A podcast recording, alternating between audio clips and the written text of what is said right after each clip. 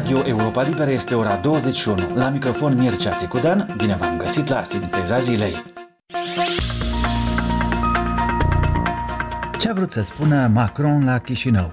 Un participant la discuțiile cu liderul francez explică. Înțelegerea mea este că se dorește exact evitarea acestei situații, pentru că obținerea de statut de țară membru poate dura foarte, foarte mult. Între timp se pot întâmpla lucruri, aceste procese de cooperare, suport, integrare pe diferite dimensiuni.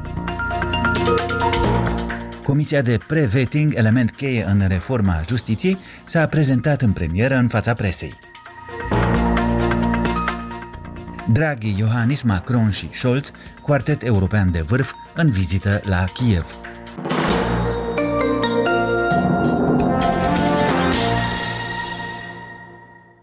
Începem cu știrile Europei Libere, astăzi cu Ileana Giurchescu. Bună seara! Liderii Germaniei, Franței, Italiei și României aflați într-o vizită astăzi la Kiev și-au declarat toți sprijinul pentru ambițiile de integrare europene ale Ucrainei și Republicii Moldova. Președintele Franței Emmanuel Macron a declarat la o conferință de presă comună după întrevederea celor patru cu președintele ucrainian Volodymyr Zelensky că toți liderii europeni aflați cu mine la Kiev sprijină ambiția Ucrainei, dar și a Republicii Moldova de a primi statutul de țară candidată la aderare. Vineri, Comisia Europeană trebuie să spună dacă recomandă ca Ucraina, Moldova și Georgia, sau numai unele dintre ele, să primească acest statut, dar decizia finală revine de fapt liderilor de state și de guverne din țările membre ale Uniunii Europene care se reunesc săptămâna viitoare. Mai multe despre discuțiile pe care cei patru lideri europeni le-au avut la Kiev cu Volodymyr Zelensky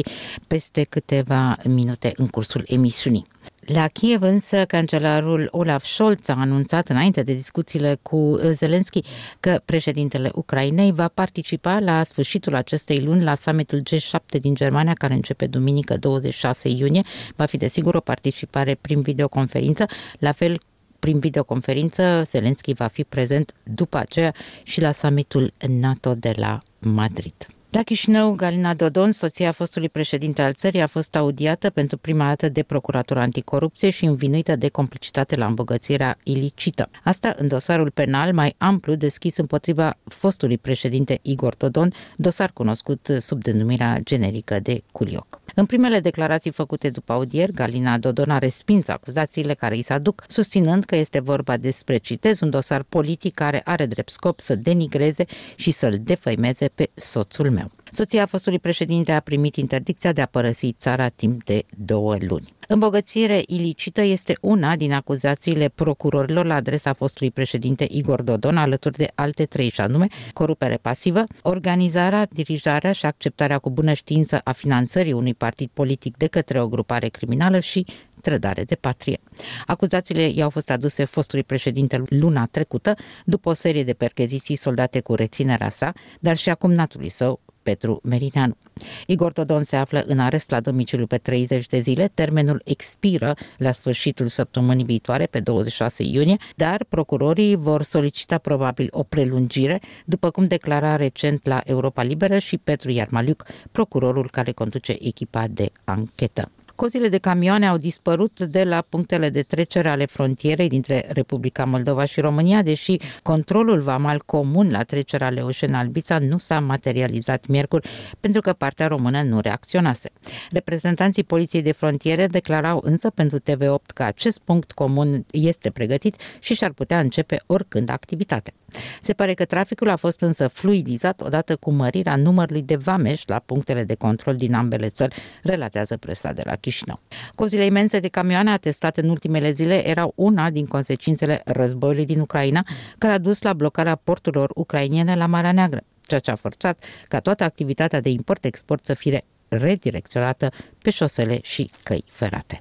Statele Unite au anunțat livrarea unor tranșe suplimentare de arme pentru Ucraina în valoare de aproximativ un miliard de dolari, în timp ce Ucraina face presiuni asupra statelor occidentale, cerându-le mai multe ajutoare militare pentru a contracara ofensiva Rusiei, mai ales în regiunea Donbass. Președintele american Joe Biden a declarat că l-a informat pe președintele ucrainean Volodymyr Zelensky în timpul unei convorbiri telefonice pe 15 iunie că Statele Unite vor oferi acest ajutor. Ajutorul include rachete pentru sistemele cu lansare multiplă deja trimise în Ucraina și muniție pentru obuziere și piese de schimb în prima tranșă în tot cazul. Agenția Națiunilor Unite pentru Refugiați afirmă că numărul persoanelor forțate să își părăsească locuințele în 2021 a atins cel mai înalt nivel de la începutul măsurătorilor, în timp ce viteza și amploarea strămutărilor forțate depășesc soluțiile pentru refugiați. Agenția Națiunilor Unite a precizat în raportul său anual privind tendințele globale, publicat astăzi,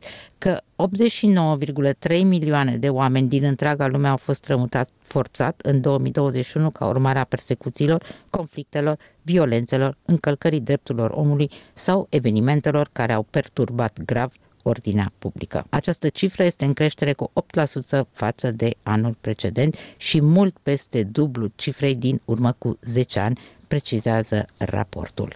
Au fost știrile Europei Libere cu Ileana Giurchescu, știri la orice oră găsiți pe pagina noastră de net la moldova.europalibera.org.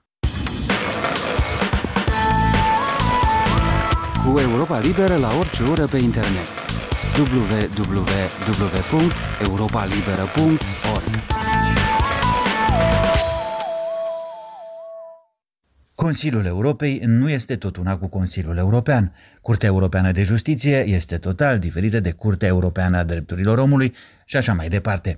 Denumirile instituțiilor europene nu sunt ușor de ținut minte, iar dacă devine realitate o inițiativă prezentată din nou de președintele Macron, anume ieri la Chișinău, lucrurile se vor complica și mai mult. În vreme ce Moldova și Ucraina mai ales vor să fie declarate săptămâna viitoare candidate la aderare, Liderul francez le vorbește despre planul unei comunități politice europene, care va fi ceva mult mai larg decât Uniunea, dar, spune Macron, nu va exclude posibilitatea extinderii în continuare a blocului, care are acum 27 de membri. Mesajul pentru Moldova ar fi, nu excludem să puteți intra în casa mare, dar între timp haideți în casa și mai mare, în care veți putea trece acolo unde veți vrea când veți fi gata. Valeriu Pașa, liderul comunității Watchdog din Moldova, a participat ieri la întâlnirea lui Emmanuel Macron și a Maei Sandu cu reprezentanții societății civile, numărându-se printre cei care s-au aflat cel mai aproape ieri de liderul francez. De aceea, colegul nostru Alexandru Canțir l-a bănuit că a auzit mai bine ce a spus Macron și l-a rugat să ne explice într-un interviu. Domnul președinte ne-a prezentat uh, un pic de detalii despre viziunea sa și anume că acest uh, format uh, nu vine să substituie cumva sau să amâne acordarea statutului de țări candidate. Mai curând vine să extindă formatul de cooperare între țările candidate și Uniunea Europeană în anumite domenii care anterior nu se regăseau în această politică de extindere procesul de negociere, suport și așa mai departe. În primul rând ne referim la subiecte de securitate și apărare, dar și securitate energetică, altele. Deci, practic, ce se dorește este conștientizând faptul că procesul de aderare durează, țările din vecinătate trebuie să primească un suport mai mare care să le facă mai reziliente, mai capabile să reziste șocurilor și mai integrate pe diferite domenii cu Uniunea Europeană, chiar și înainte de obținerea uh, statutului de țară membră. Asta, dacă am înțeles eu corect uh, viziunea domnului președinte. Am auzit uh, mesajul de susținere din partea Maiei Sandu a inițiativei uh, acestei comunități, asigurările date de Emmanuel Macron și gazda sa că această inițiativă nu numai că nu este o alternativă parcursului european, ci și va ajuta și accelera integrarea europeană, cum vedeți și vă explicați sprijinul explicit al Republicii Moldova pentru această inițiativă, privită de mulți cu suspiciune și cu oarecare frustrare? Bine, dacă am înțeles corect formatul, uh, atunci o susțin și eu cu două mâini această inițiativă. De ce? Pentru că uh, din momentul în care o țară îndeplinește criteriile pentru a deveni țară membră, uh, urmează oricum un proces foarte complicat de aprobare la nivelul fiecărei țări care face parte din Uniunea Europeană a statutului de țară membră. Și chiar din momentul în care, să zicem, Republica Moldova ar îndeplini toate criteriile până la intrarea în Uniunea Europeană va dura foarte, foarte mult. Sunt condiționalități legate de Uh, situațiile politice interne din fiecare țară, sunt sau nu alegeri, uh, o sumedenie de factori. Uh, și acest proces poate să întârzie acele beneficii de suport pe care le pot primi țările candidate. Înțelegerea mea este că se dorește exact evitarea acestei situații, pentru că obținerea de statut de țară membru poate dura foarte, foarte mult. Între timp se pot întâmpla lucruri, aceste procese de cooperare, suport, integrare pe diferite dimensiuni. Din nou, în cazul în care am înțeles corect inițiativa președintelui Franței, eu cred că într-o perioadă de două-trei luni lucrurile se vor limpezi, va fi un proiect mai clar. Am văzut și suport la nivelul instituțiilor centrale ale Uniunii Europene pentru această inițiativă. Cred că urmează un dialog, o dezbatere și timpul le va pune la locurile sale. Dar convingătoare explicațiile domnului Macron și ale domnei Sandu pentru criticii din uh, Republica Moldova, dar și pentru Ucraina, de exemplu. Mă interesează foarte clar să știu criticii din Republica Moldova. Uh, știu și înțeleg în ce constă această inițiativă. Deci, repet, eu cred că e nevoie de ceva timp pentru a clarifica foarte clar da, în ce constă această inițiativă și atunci o să ne putem face concluziile de rigoare. Nu trebuie să ne um, aruncăm. Uh, ce știu cu siguranță este că domnul ministru de externe Popescu, atât și doamna președinte, nu s-ar expune dacă nu ar uh, dispune de mai multe detalii despre ce înseamnă această inițiativă. Și ei au comunicat cu demnitari uh, francezi, inclusiv doamna președinte a avut foarte recent o vizită la Paris și cred că are o poziție informată. A fost Valeriu Pașa, intervievat de Alexandru Cancer. Doi lideri care au vorbit multe zilele trecute despre Republica Moldova, președintele român Claus Iohannis și cel francez Emmanuel Macron, care s-au văzut în România, și-au concentrat atenția astăzi asupra Ucrainei și nu oriunde, ci tocmai în Kievul, care pare să revină la viață după alungarea agresorilor ruși ajunși până la periferia orașului. Macron și Iohannis au făcut parte împreună cu cancelarul german Olaf Scholz și cu premierul italian Mario Draghi dintr-un quartet de lideri europeni care s-au întâlnit astăzi cu președintele Ucrainei, Volodymyr Zelensky. Ce au discutat, ce au declarat, aflăm din relatarea Ilenei Giurchescu. Cancelarul german Olaf Scholz a declarat la Kiev că țara sa va sprijini o decizie pozitivă cu privire la cererile Ucrainei și Republicii Moldova de a adera la Uniunea Europeană. Președinte Franței Emmanuel Macron a adăugat tot la Kiev că, citesc, toți cei patru lideri europeni aflați cu mine sprijină ambiția Ucrainei de a primi statutul de țară candidată la aderare, același lucru și pentru Moldova. Vineri, Comisia Europeană trebuie să spună dacă recomandă ca Ucraina, Moldova și Georgia, sau numai unele din ele, să primească statutul oficial de țări candidate la aderare. Peste o săptămână această problemă va fi însă tranșată definitiv la summitul Uniunii Europene, pentru că acordarea statutului de țară candidată este prerogativa șefilor de stat state și guverne din țările membre. Olaf Scholz se află la Kiev alături de președintele Franței Emmanuel Macron, de premierul Italiei Mario Draghi și de președintele României Claus Iohannis într-o demonstrație puternică de solidaritate a Uniunii Europene cu președintele Zelensky și cu poporul ucrainean, cum declara Macron la sosire. Și într-o încercare de a disipa temerile Kievului, că principalii parteneri europeni, în primul rând Franța și Germania, ar încerca încă să mai facă un șpagat politic între Ucraina, atacată de Rusia, și Moscova, președintelui Putin, din considerente mai ales economice, dar și de politică internă. Președintele Zelensky, vorbind la conferința de presă cu cei patru lideri europeni, a reamintit că, citez, agresiunea Rusiei împotriva Ucrainei este un atac împotriva întregii Europe. Emmanuel Macron, pe de altă parte, a asigurat Ucraina că nu îi se va cere niciodată să facă eventuale concesii teritoriale în schimbul unui acord de pace cu Rusia. Contextul și formatul oricăror negocieri de pace vor fi decise numai de Kiev, a asigurat Macron, spulberând o altă temere a Ucrainei, și anume că liderii europeni ar vrea să o preseze cumva să pună cât mai repede capăt războiului, fie și cu pierderi teritoriale, pentru că acest război a provocat, între altele, și o creștere vertiginoasă a inflației în lume, o scumpire semnificativă a energiei și alimentelor, dar și o posibilă penurie de alimente în multe țări sărace de pe glob. Cancelarul german Scholz, la rândul său, a asigurat și el că Germania va sprijini Ucraina oricât va fi nevoie, în timp ce președintele Macron a promis că Europa va fi alături de Ucraina până la victorie. Premierul italian Draghi a asigurat și el că țara sa va ține cont de dorința Ucrainei ca orice acord de pace să fie negociat în conformitate cu nevoile sale și să fie de durată, dar a avertizat că Europa nu poate lăsa, citez, criza umanitară din Ucraina să se transforme într-o criză globală. La întrevederea dintre președintele Zelensky și cei patru lideri europeni, Ucraina a înaintat și o serie de propuneri privind noi sancțiuni ce ar putea fi impuse Rusiei. Este ceea ce a anunțat șeful administrației președinției ucrainiene.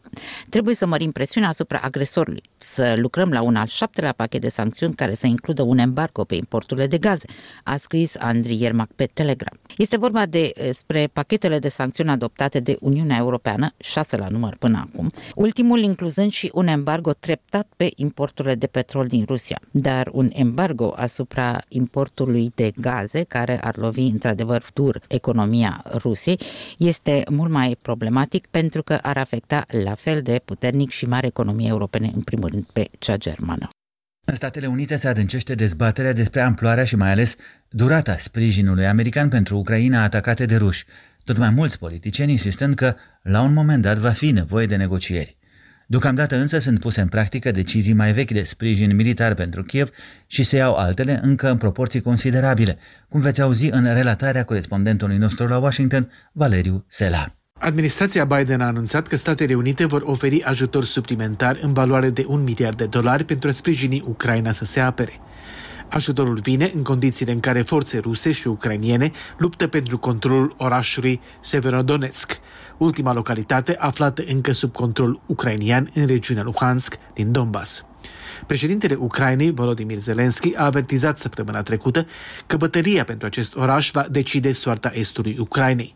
Într-o recentă locuțiune, Zelensky a cerut din nou să se accelereze livrarea ajutorului militar occidental, în special sisteme de apărare antirachetă. Noul program de ajutor american va include mai multe arme pentru Ucraina, cum ar fi sisteme de apărare a coastelor țării, artilerie avansată, sisteme de rachete și muniție, se arată în declarația președintelui Biden. Ajutorul este structurat în așa fel încât să poată fi livrat rapid din rezervele americane, dar cuprinde și aprovizionare de lungă durată pentru Ucraina. Biden a anunțat de asemenea un ajutor suplimentar umanitar în valoare de 225 de milioane de dolari, care include rezerve de apă potabilă, materiale medicale de mare necesitate, alimente, adăposturi și fonduri pentru familii ca să cumpere produsele necesare de urgență.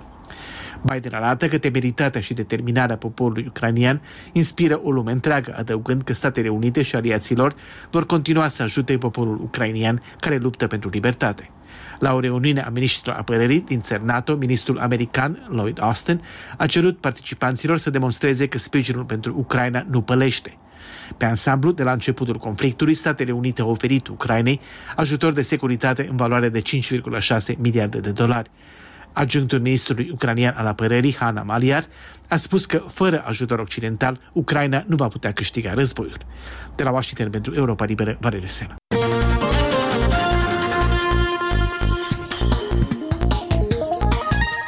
Ascultați emisiunea Sinteza Zilei la Radio Europa Liberă. Pe net ne găsiți la moldova.europalibera.org și pe rețelele de socializare. În partea a doua, ascultați între altele o revistă a presei moldovene. Eu sunt Mircea Țicudean.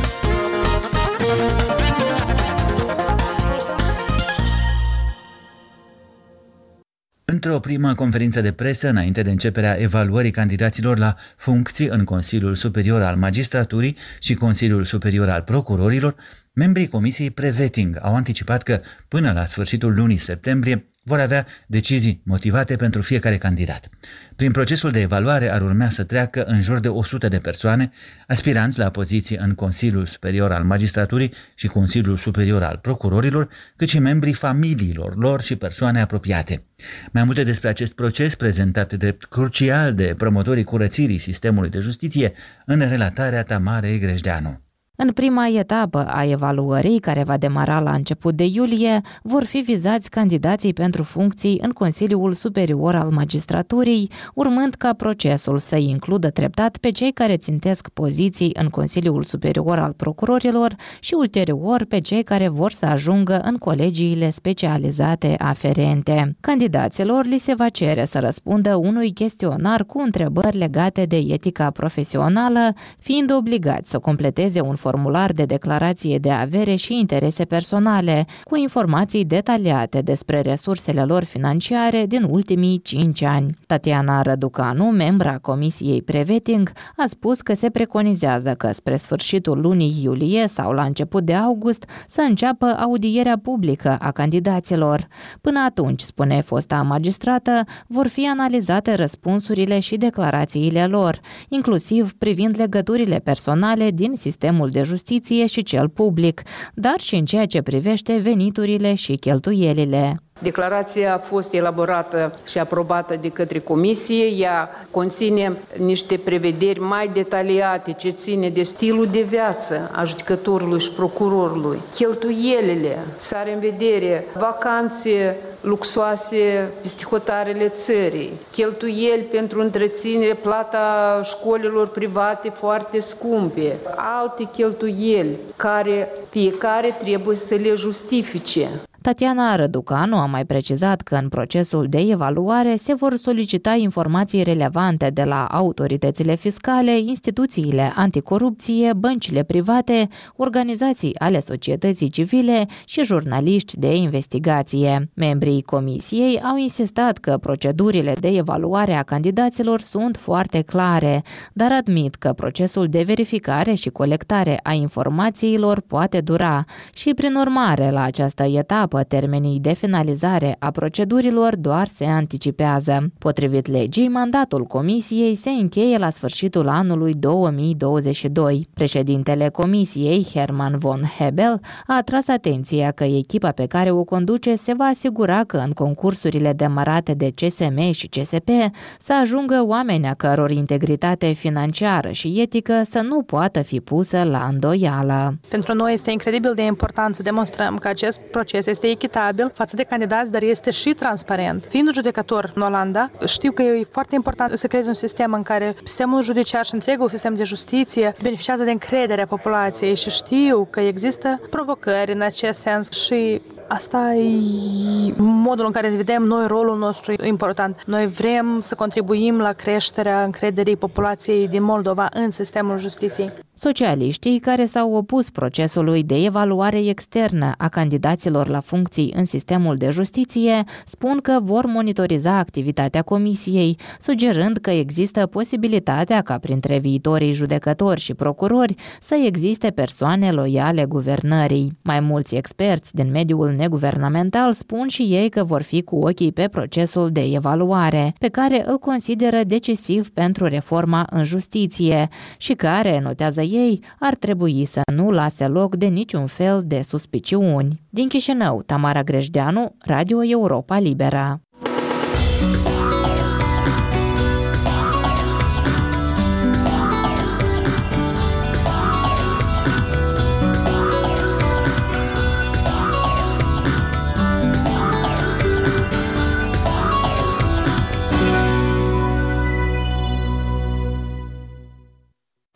Momentul discuției săptămânale cu istoricul și publicistul de la Chișinău, Gheorghe Cojocaru, de data aceasta intervievat de Alexandru Eftode. Nu este pentru prima dată când în cadrul trioului asociat, reunind Ucraina, Georgia și Republica Moldova, se cântă cu voci diferite, ba mai mult decât atât, se aud chiar apostrofări reciproce în văzul întregii lumi care fac ecoul presei internaționale a fost suficient ca prim-ministrul Georgiei, Irakli Garibașvili, să pretindă că țara sa trebuie să obțină înaintea Ucrainei și Republicii Moldova statutul de stat candidat la Uniunea Europeană, că de la Kiev s-a reacționat imediat pentru a da peste nas celor care încearcă să sară rândul la ușa Bruxelului.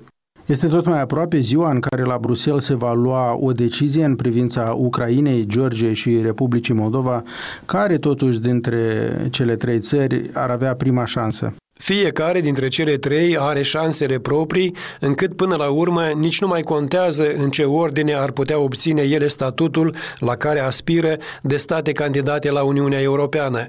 Însă, indiferent de pretențiile cuiva, Ucraina însângerată, care duce un război inegal de apărare de aproape patru luni de zile împotriva Rusiei, ar fi prima îndreptățită să obțină, începând chiar cu săptămâna viitoare, statutul răvnit de țară candidată și șanse clare clare de aderare în perspectivă la Uniunea Europeană. În legătură cu războiul din uh, Ucraina, cum s-a proiectat invazia rusă asupra planurilor de extindere a Uniunii Europene? Ce efecte a produs? O veche vorbă populară spune că cine seamănă vânt culege furtună, ori războiul din Ucraina, care are actualmente, ca și Republica Moldova, statutul de țară asociată la Uniunea Europeană, războiul Rusiei a deschis împotriva planurilor sale, după cum se vede, o fereastră de oportunități pentru autoritățile de la Kiev, ca și pentru cele de la Chișinău. Zonele gri în care de peste trei decenii au fost lăsate aceste foste republici sovietice vor trebui colorate cu albastrul senin al Uniunii Europene pentru a le integra nu numai geografic, dar și civilizațional spațiului extins european. Tragediei războiului trebuie să se pună capăt pentru reîntronarea păcii, pentru stabilitatea globală și pentru ca Ucraina, Republica Moldova sau Georgia, ca și alte state candidate deja, să se poată dezvolta în familia europeană.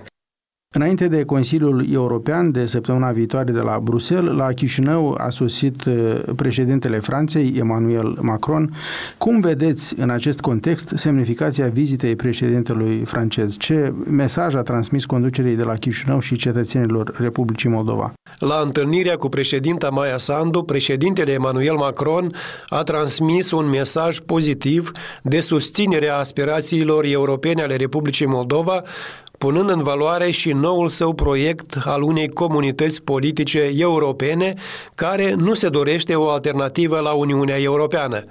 Dar ceea ce așteaptă astăzi și clasa politică și societatea este, înainte de toate, un răspuns lămuritor de la Consiliul European, prezidat de Franța, la cererea de a acorda statutul de candidat Republicii Moldova. Un răspuns pozitiv de la Bruxelles, cu oricât de multe și drastice condiții, va face ca președintele Macron să rămână în istoria recentă a Republicii Moldova ca solul dorit al Europei cu vești bune în niște timpuri extrem de grele. A fost Gheorghe Cojocar un dialog cu Alexandru Eftode. Un ziar în fiecare seară. Află azi ce scrie presa de mâine. Octavian Graur de la Gazeta de Chișinău. Adrian Ciubotaru dedică editorialul său Lecturi în vreme de război, publicat mâine 17 iunie în Gazeta de Chișinău, lui Emmanuel Macron. Citez. Ca să deslușim mai bine reacțiile Europei de vest la agresiunea rusă în Ucraina, întârzierea sau blocarea unor livrări de armament pentru armata ucraineană, duplicitatea și împăciuitorismul cu criminalul de la Kremlin etc., nu e destul să urmărim doar cronica evenimentelor și a declarațiilor. Ar fi util, din punctul meu de vedere, să deschidem și niște cărți care ne-ar putea oferi un răspuns mai limpede la întrebarea de ce lucrurile merg așa în Occident când vine vorba de Rusia. Jos hotarul de la Prut este titlul editorialului scriitorului Mircea Veciobanu. Citez.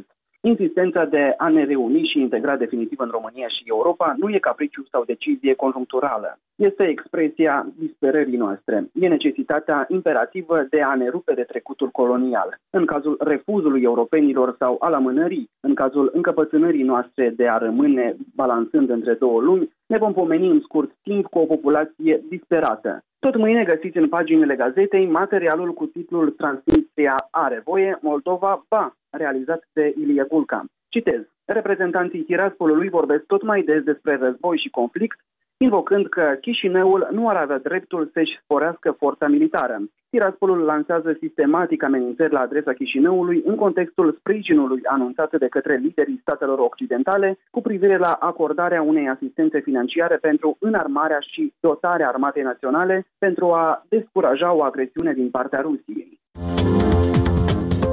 Cu revista presei moldovene ne apropiem de final. Pe internet ne găsiți la adresa moldova.europalibera.org și pe rețelele de socializare, inclusiv Facebook, Instagram, Adna Clasnici, YouTube. Eu sunt Mircea Țicudean, Vă mulțumesc pentru atenție și vă urez o seară plăcută.